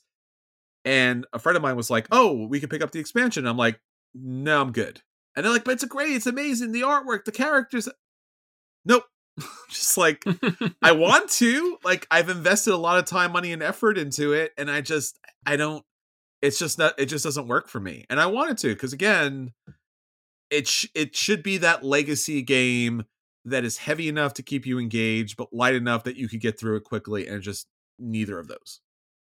yeah Yep. Uh, not not one I've had a chance to play, but your review kept me away from it. Yeah. So that's the thing that happened. um, next up for me is Orleans. This is a game I've owned twice now and gotten rid of twice now. so it just like I love the artwork. As somebody who studied, you know, classical literature and read a lot of, you know, romantic poems and and stories in college, like just having that like classic medieval French Saxony type of artwork, just amazing. I loved it. And the bag building element, you know, it, it just seems like something I should do because I like deck building. I like curating a collection of things that kind of help me do things over the course of the game. But one thing I've discovered is I don't like bag building by itself, right? Like there are very few bag building games I've played and actually enjoyed. I don't know what it is about it. Like throwing a bunch of stuff in a bag and shaking it up and pulling stuff out. It's it doesn't do it for me. I don't know why. Sure. Um, it's re- re- repetitious. It's you just you're constantly cycling things. You take so many actions in a game like this. So everything feels incremental. There's never like that big jump that you get in a, a game where everything's in front of you. Um, and so despite the fact I love the look of it, despite the fact that some of these expansions are brilliant and interesting, and despite the fact that I like get a nice thrill out of like accomplishing like specific goals within the game, it's one that I'd actively have avoided. Like if it hits the table at game night, and like I said, I've owned it twice and I've gotten rid of it. Um, and I've, I've just kind of discovered over the course of the years that part of that is I just don't like this core mechanic. Like you, you just tell yourself like you like deck building, why don't you like bag building? It's like it's somehow different, and I don't know why, but it's just not something I'm interested in. So Orleans is not my cup of tea. Yeah, this has always been in my top 100, top 150. I think it certainly does suffer from at least the base game, not enough variety. I think we got I got to the point where you it's almost like on rails. Like if you if you were a certain player, you knew what to do.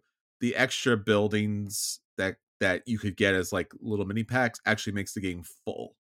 But Mm. uh, I could certainly see that. You know, as as a deck builder, you have a general idea of when something's coming out. As a as a bag builder, it's just like you may never see that that piece. You're just you keep plunging the bag for that. But uh yeah, no, I love Orleans. Uh, but yeah, I, I could certainly see that.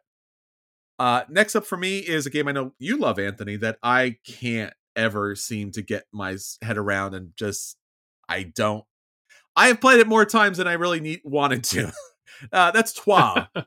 uh, Troyes is a game all about working really hard and thinking very strategically about purchasing dice to kind of benefit you, and then have other people take them. Why They is pay you for them. Why- they pay you. I don't want to pay. I want to. I want to take the thing that's going to do a thing for me. And I worked really hard to get those dice, and then you take the dice, man. I just don't. I. j- And again, there's a couple of other games. That I, I think the other one that I, I would kind of come close, although not completely close to, this, is Keyflower. Because Mm. Keyflower, you build out your own little tableau of village areas that other people could then just jump in and take your spots. So it, it kind of fits along those lines, but Troyes feels worse. And I kind of like Keyflower because it kind of makes a little more sense. But Troyes is just like all you have is the dice. You've worked really hard to get the dice, and people just take your dice.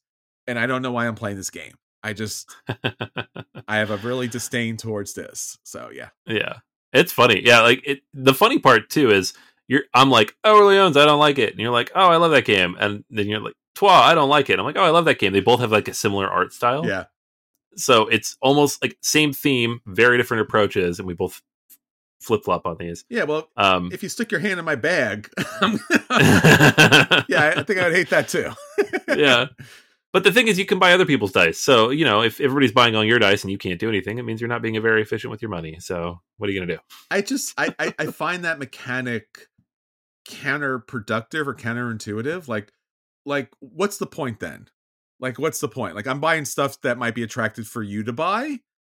Like I'm getting those dice, working very hard to get dice so you could take them. Like Yeah, well why am I fun. why am I even here? Like what I could just yeah, like I don't I don't know.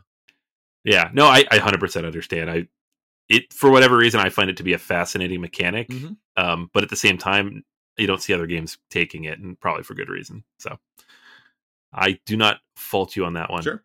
Um, next one up for me is a game that I thought I would love because it has all the things that I find interesting in, in games, right? You're throwing a bunch of dice, you're puzzling them together in a way that is thinky and interesting, and you're going on these quests and accomplishing various goals. So, in Too Many Bones, which is effectively an RPG, right? You're building your out your dice, you have a huge, huge pile of dice and you're trying to like maximize the values and the, the things that your character can do. Components are amazing, artwork is great, and I found it to be deeply, deeply boring, deeply boring as a game.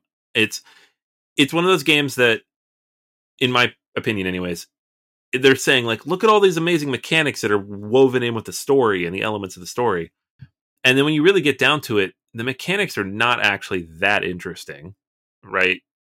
Because they take so long to accomplish. Mm. It just takes a long time to get the dice you need, build them up, put them in the locations, unlock the abilities, and then the story, at least in like the early versions of the game and the kind of early expansions, and I know they've kind of built on this in other iterations, but it's just not very interesting. Like I'm not it doesn't carry the game. So it's similar to how you describe like Sleeping Gods where it's you know, like, oh, it's supposed to do both and it does this in a very interesting way, and it's actually not that interesting and also doesn't do the mechanics very much. That's how I feel about Too Many Bones. And then it's also on top of all that very heavy and extremely expensive. So like um I, I had a friend back in Pittsburgh who brought this game several times. I played it several times because I'm like, I feel like I should like this Mhm. game. I like story in my games. I like RPGs. I like the theming here. I like the people who make it. Like they're cool people. and I just it I could never get over just it just felt bland. I don't know. It's it, I was not engaged or interested by what the game was the story it was trying to tell me.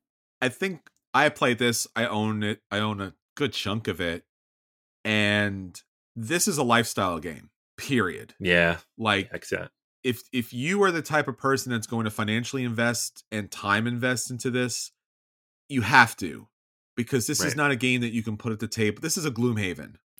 And I think most people don't know that. You you have to like the theme, you really have to love the artwork. You have to love the the particular type of story elements like you were saying about Sleeping Gods. Like this has to be your thing.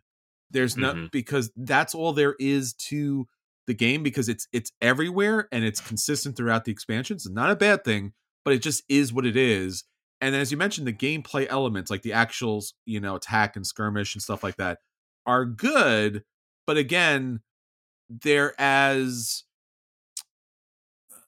they're as straightforward and as flat as the theme and the story and everything else. Like again, it's not bad, but you have to really be into it because it's a lot of that.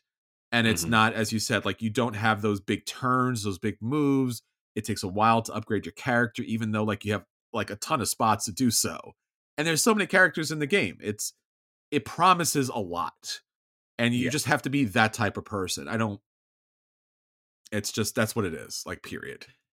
yeah, and that's what everybody's told me too. It's like it, it comes through on its promises if you play it like 35 times. Yeah. So I'm like, not happening. And it's it kind of fell into that Gloomhaven bucket. And you have This is not one I ever owned, Yeah. so it's not quite that bucket, but yeah. yeah it's definitely yeah it's it's it's your thing or it's not your thing and i don't think there's any any uh, any wiggle room on that and again Right. you can't just throw this on the table and go let's play like it's not a thing that's Yeah, it's true. not a thing that happens there uh well uh i guess this was going to come up eventually uh hansa teutonica Yeah. So- I almost put this on mine too. like, so uh, there's a lot of things you could say about us through through the years as far as like what type of gamer we were and stuff like that and like when we were at the convention someone like called us out and was like hey i have this cold kind of game and i'm you know this is the stuff and i was like i turned to anthony i turned to the guy i'm like we're euro gamers now historically when you said you were a euro gamer one of the first games or the definitive game more or less that came up was hansa teutonica. It has the i don't know quasi interesting odd guy on the cover. Like it, it it looks like a euro game. It's it's green and beige like a euro game. It's flat and two dimensional in gameplay wise as a euro game. It's dry as all get out. There's no theme really in the game. Like no. like this is the opposite of every Amerithrash, um, you know, Ameritheme, like color, flavor, passion, dice, and like people love it. And like I've played this a lot of times, and I wanted to love it. I own a copy of it that's still sealed, and it's it's it's been a while. So you know, I I do want to. I even looked at the Kickstarter or whatever it had, the crowdfunding or whatever whatever was at one point. It was on retail or something like the big box version of this, and I'm like, yeah, this is going to be the moment that I'm going to love this. And I'm like, I just, I play it, I win, actually win the game, and, and it brings me no joy. yeah. so I, I want to, I, I really want to. That's funny. Yeah, this was on my list and then I paired it off just to get the numbers down. yeah, Um, for all those reasons. I have played this game like five times, I think when I checked my numbers. sure. I won four of them. Yeah. That's boring. It- it's not Yeah. it's it's not solvable, but like it's so dry that it basically becomes a spreadsheet in my head. Yeah. And it's just like, okay, I'll do this and I'll do this and I'll do this.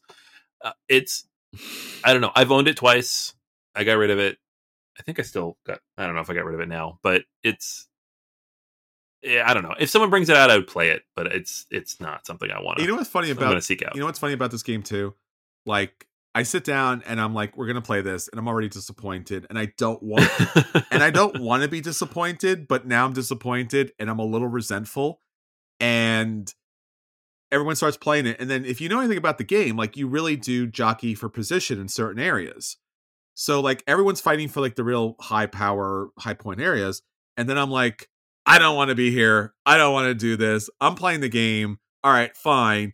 I will go the opposite direction, the area nobody wants, and you know, and I end up doing my own thing. Also, not cool, not fun in a game. And then I end up winning, and I'm just like, I hate you. You really want me to like you? Like, stop it, stop it. yeah, no, that, that's what happens. yep. Oh man. All right. So my next game is uh, a little bit different, very different actually. Um, Clank, a deck building game. This is a game when it first came out, I was like, oh, deck building, but then also there's a board element to it, and it came out around the same time as a couple other games that did this, like Trains, I think, and then um, there was some D and D game that I, the uh, like Underdark. I can't remember the exact name, but it was like all of a sudden a thing. Like, okay, we're taking deck building, we're taking Dominion, and we're giving you a board, and then you have to manage multiple things. And I was like, oh, that's to be so cool because I love deck building. It's a fun idea.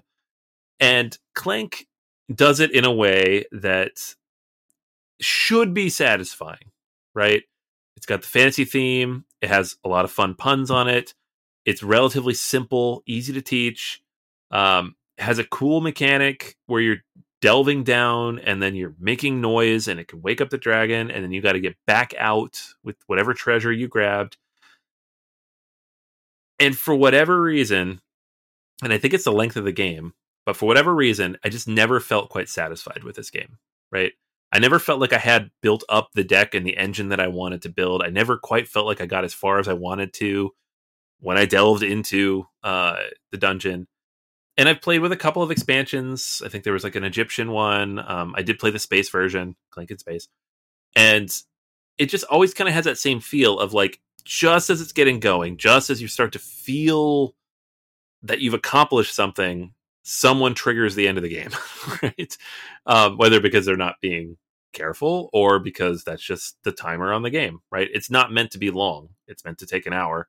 It's meant to be pretty tight and efficient.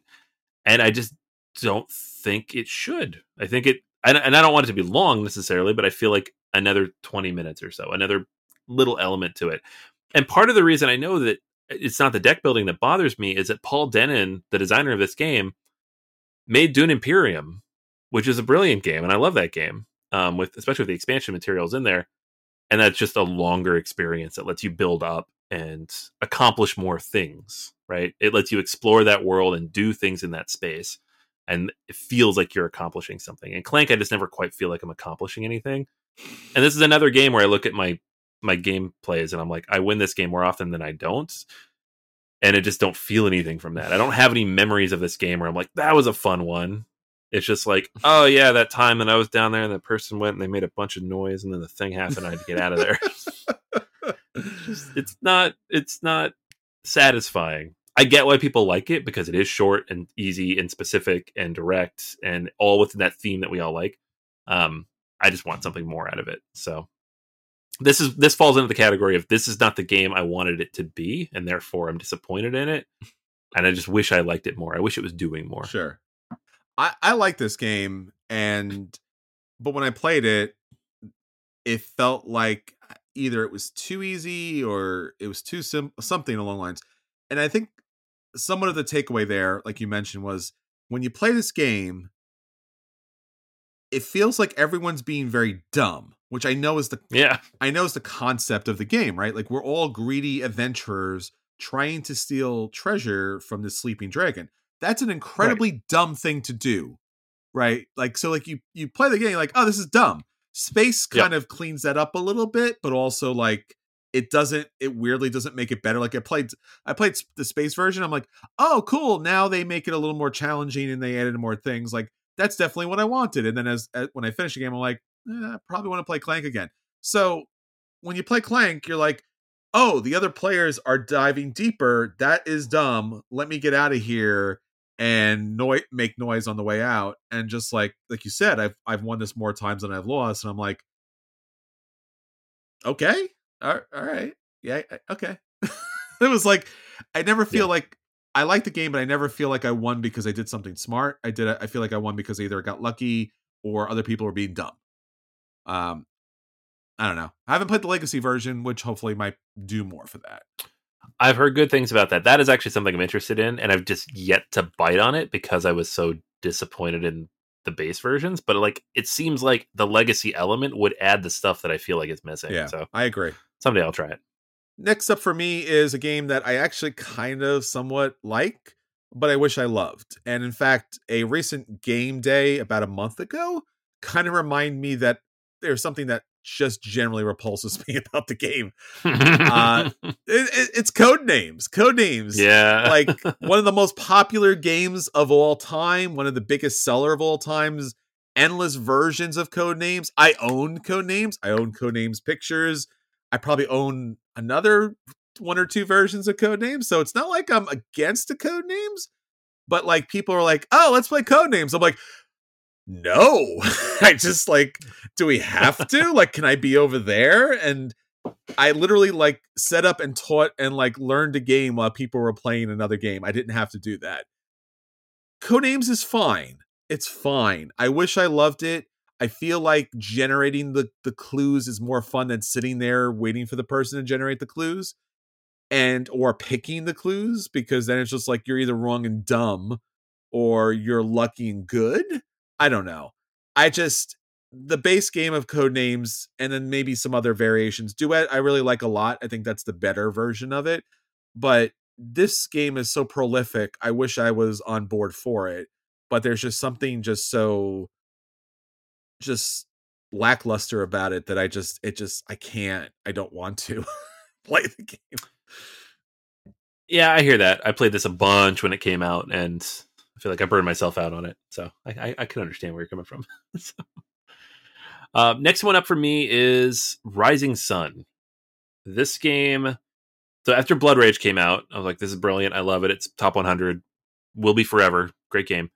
And then Eric Lang's like, I'm gonna do another one, but it's now it's Japan and it's like diplomacy where you're working together. And I was like, that sounds amazing. So I backed that, gave them all the monies, and the game showed up. And having played it a few times, it it just doesn't have the same feel as like Blood Rage in terms of like what I am accomplishing in that game. And part of the reason for that is that the game is designed around building partnerships and working with other players, which is fine. But a, you need the right group of people, which is variable. Um, B, you need the right player count, which is annoying. Mm-hmm. So there are multiple player counts in this game that just don't work very well because someone gets left out. Um, and C, like the game itself doesn't feel particularly well balanced. And that's not to say Blood Rage is well balanced, but Blood Rage, at least the imbalance is pretty clear. Um, this one, you know, you've got some of these factions that can do things that it's difficult to respond to unless people are working together in in the same cadence and because you're changing your alliances throughout each round it's difficult to know if everybody's kind of on board with you of what you're trying to accomplish um it just it takes too long and the confrontation elements feel a little forced as a result whereas blood rage is quick and efficient right and Ankh kind of gets back to that where it's quick and efficient and yeah, it forces those confrontations, but they work because of how tightly managed the game is. This one just feels kind of loose around a lot of edges.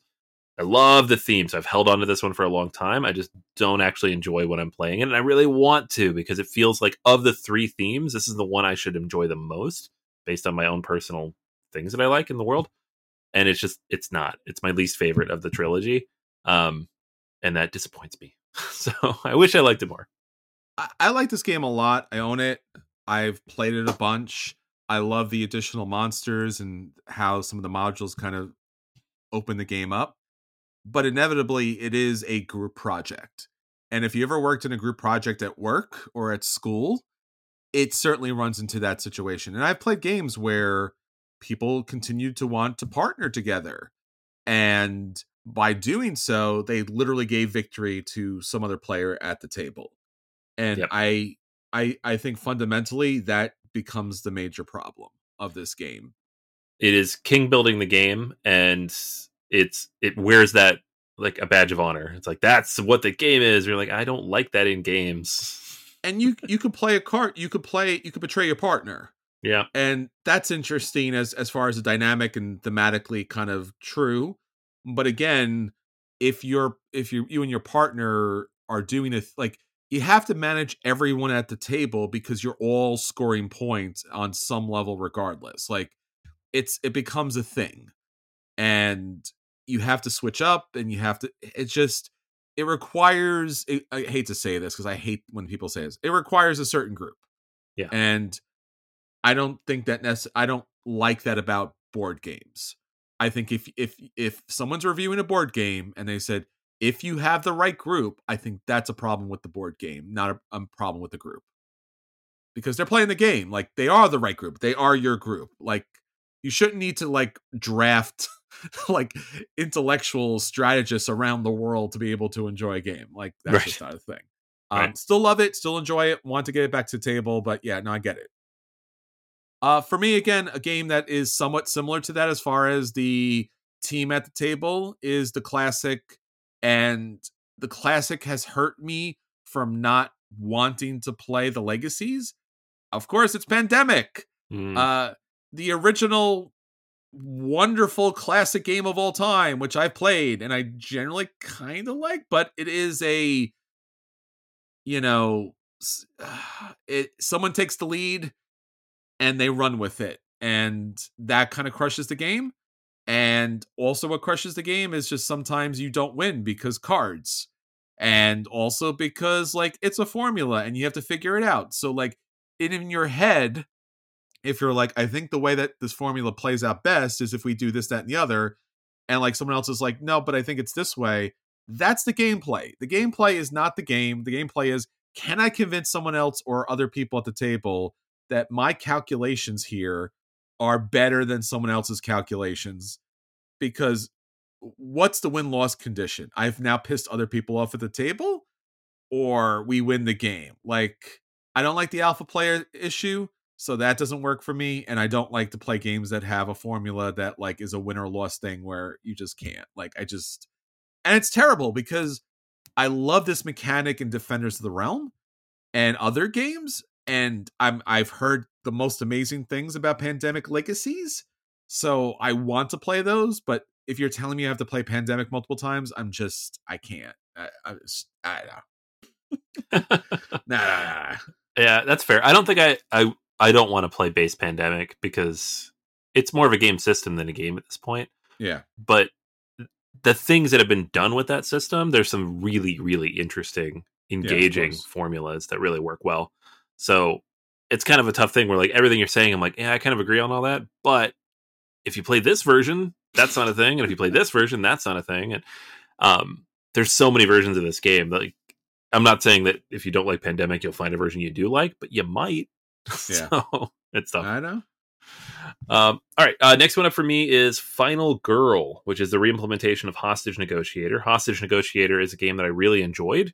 Um, it's a solo only dice management uh, mitigation game in which you're trying to save hostage uh, hostages as a neg- as a negotiator, naturally. And so Final Girl reimplements that where you are playing the final girl in a horror movie. So each version of this game is a different type of horror movie. There are now like I think 25 or 30 of these um full three full seasons and multiple versions in each season um and i really thought i would like i'm not a huge huge horror movie fan but i really do like the system that um, aj porfirio and evan derrick created and i really wanted to like this because everything i've heard everything i've read everything people have told me is just like this is it. This is the distillation of that experience and it's so thematic and each version is so unique and different and i just couldn't get into it. And i think honestly i think it's pure theme and that's on me. Like but at the same time it is a brutal system right? Hostage negotiator was the same way. Like if you do not learn how to mitigate those dice rolls if you don't think about it and manage which cards you recruit and how you recruit them and when you do so you're just at the mercy of the dice and you're probably going to lose. So it does feel brutal in that way.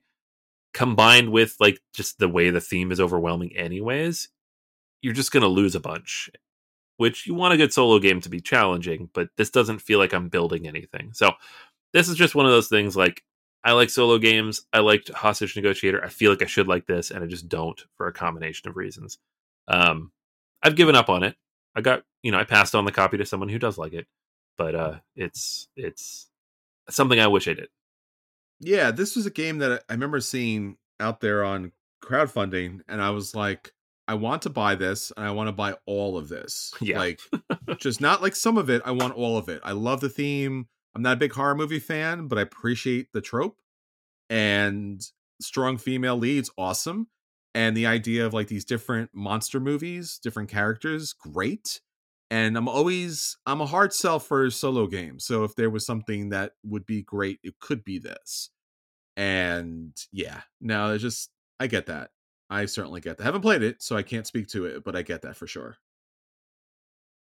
All right. Well, for me here, this is kind of a little bit of a combination. This is Hive and Yinish.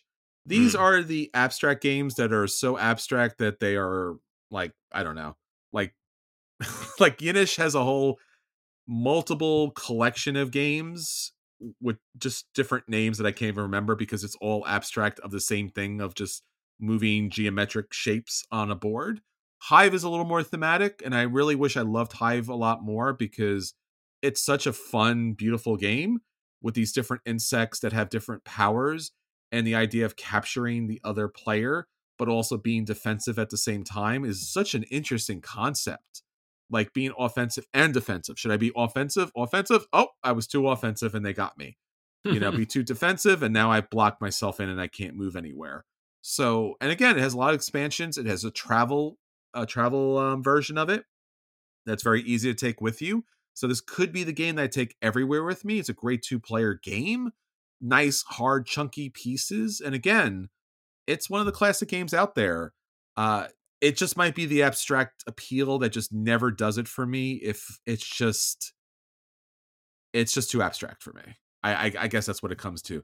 So hive i really want to like a lot more. Yinish and, and its brother uh, brethren i it just i don't know. They're all they all seem the same and they're not the same and i don't mean that you know i don't be, want to be derogatory to anyway to the designer here of the many games of of these abstract natures just does not do it for me Yeah, I haven't played either of these, but I totally get it. Like there are some abstract games that just don't work. Yeah. Um, all right, my last one is Dune. Uh, and so I I did not play the original 1979 Dune, but this is the 2019 version. But that's a re-implementation of the original, so close enough, right? Um, this is a game that I had always wanted to play, and I didn't know anybody who owned it. And then Gale Force Nine finally reprinted it, which nobody thought they ever would. And I love I love the IP read the book several times love the movies dune imperium's amazing like it's a, it's a theme and an ip that i really enjoy so i was like i'm really excited to play this game it turns out after 40 plus years game hasn't aged super well um like you go on board game geek it has a lot of high ratings and a lot of people are like this is amazing and it's great and it's a brilliant game and honestly i just don't think it holds up in a lot of ways, right? Our very first play of the game, somebody won in like 20 minutes because hmm. there's an option to do that based Yeah. on certain stars aligning. It takes, you need six people to play this game legit, and it is a three plus hour commitment. So we were like settled in for the long haul post teach, and then we were done in 20 minutes. And it was like, okay, do we want to reset and try again? And people were like, no. like because it was just so deflating for that to happen. And like that doesn't happen in modern games. They're designed for that not to happen. And so it's old right? It's it's dated. Um there's definitely some imbalances here. There's it's so asymmetrical. Like it, it's just certain things do don't work the way you want it to. You need the right amount of players. You need the right amount of time you need certain things not to happen within the game and you need everybody to kind of manage each other and to pay attention to what everybody else is doing. The game does not do any of that for you. So effectively it's just unforgiving. And i understand i'm sure a lot of people are listening and be like yeah that's the fun right? It's an unforgiving game. It doesn't care how you play. You just need to do the things you need to do which i get. But if i'm going to play a six player game that takes that many hours to play i want one that kind of provides at least a baseline of guard- guardrails so an eclipse or a twilight imperium or something that just has some systems in place that keep it from like spiraling out of control Dune doesn't do any of that, um, the original. So it it was deeply disappointing. I really want to like it, and having gone back and played it again and actually getting through a full game, I was like, that's fine. Like it wasn't terrible, but uh, there's just other things I'd rather play with that time at that length. No, I agree completely on that. And it's it's a shame and and because it was always a grail game. I always loved Dune and it, you couldn't find the game, you couldn't buy the game. The game was re- reproduced without any changes, any updates, and things like that.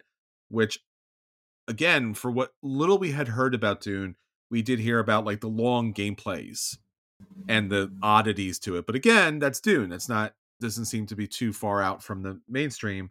So yeah, no, I get it. I just I don't know why they didn't put a little effort into just kind of making things work a little bit better in the modern day now that we know more about, you know, game design. Uh, finally, for me, this came up recently. Somebody was talking about this game, and I was just like, uh, "Don't say anything negative. Don't say anything negative. Yeah. Just don't don't be that guy. Don't be that guy. Don't be that guy." Uh, Hanabi. Yep. there it is. I knew this would be on your list. I knew it was coming. Look, I played Hanabi multiple times. I think I have a copy of Hanabi somewhere buried because it's a, it's a small box game. Played it multiple game nights. Played it with different types of people. People still play it. Uh, I think we have a friend of ours who loves the game, plays it like excessively. People, you can play on Board Game Arena, and it's just the smallest box of. I don't know. Can I say? Can I? Can I say BS? Can I? Can I say that? the Yeah, smallest box of BS I've ever seen from gamers. Because gamers will come up to you and they're like, I am a Hanabi master, like blah, blah, blah, blah, blah. And then you sit down and play with them and they telegraph their moves and what they have in their hand so hard and so often. This happens with so many people that I'm like, dear God, why are we playing this? Like, this is like a game of delusion. Like, I, I look, we all need a win in life. I get that. I need several. like, I just need some wins, okay? But like I just don't get it. Like the concept of flipping the cards so that you don't see them and everyone else does, genius. Why didn't anyone think of this sooner? Like genius. And I love fireworks, so why not? And then and then everyone I talk to about this game and everyone who plays this game, it's the same like heroic stories and then every time I play with them, it's like I don't know. Like I I assume they're doing it on purpose. Maybe there's some unconscious kind of giveaways here, but like it's not we're not playing poker friends. This is this is silly. Yeah. It's just silly. Everyone cheats. Everyone cheats unintentionally, purposely, I don't know, unconsciously. I I don't know. I just I don't know. Every time we have a conversation with some people out there, I'm just like, oh god. And I want to like the game because again, brilliant mechanics, brilliant idea, just all kinds of great. And yet I just can't. I just can't have a conversation about Hanabi. yeah, I I don't think I've played this game in like almost 10 years. Um my first few plays were exactly that and I'm like someone's like we did amazing. I'm like you and you and you cheated. I might have cheated. I probably cheated. I don't know. Like it's just one of those things like you finish it and you're like I don't feel great about what we did there. um so I get why people love it. I don't love it. I own it because it's good in my classroom. Yeah. And I, I don't use it like as a straight game either. Like I'm like, you're gonna play this game, here's how it works. And then they play it, and then afterwards I'm like, Do you think you cheated? and that's the fun part. That's the conversation that they end up having and they discuss, and that's where that we get cool things. But I I don't know. I don't want to play it myself. Look, brilliant mechanics. I want to love it. I want to be on board. I want to I want wins, man. I I just want to be able I just want to be able to drop some Hanabi. Like the last time someone had a conversation, I'm like, do you know that they have a large box version with these really nice tiles? I'm like, that's the only thing I could say about it. so yeah, Hanabi. Uh yeah, it's a thing. It's a thing. All right, everybody. That's everything for this week. Until next time, this is Chris, And this is Anthony. and we'll save you all a seat at the table. Take care, everyone.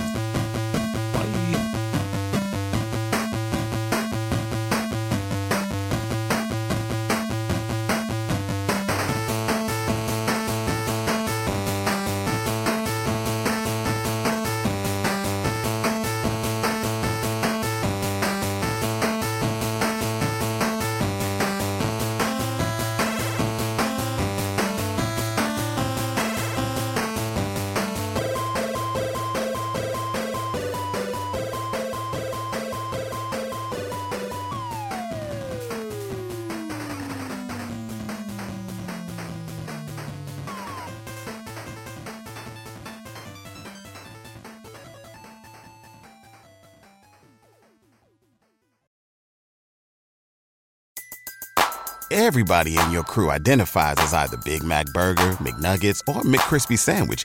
But you're the filet fish Sandwich all day. That crispy fish, that savory tartar sauce, that melty cheese, that pillowy bun. Yeah, you get it. Every time. And if you love the filet of fish, right now you can catch two of the classics you love for just $6. Limited time only. Price and participation may vary. Cannot be combined with any other offer. Single item at regular price. Ba da ba ba ba.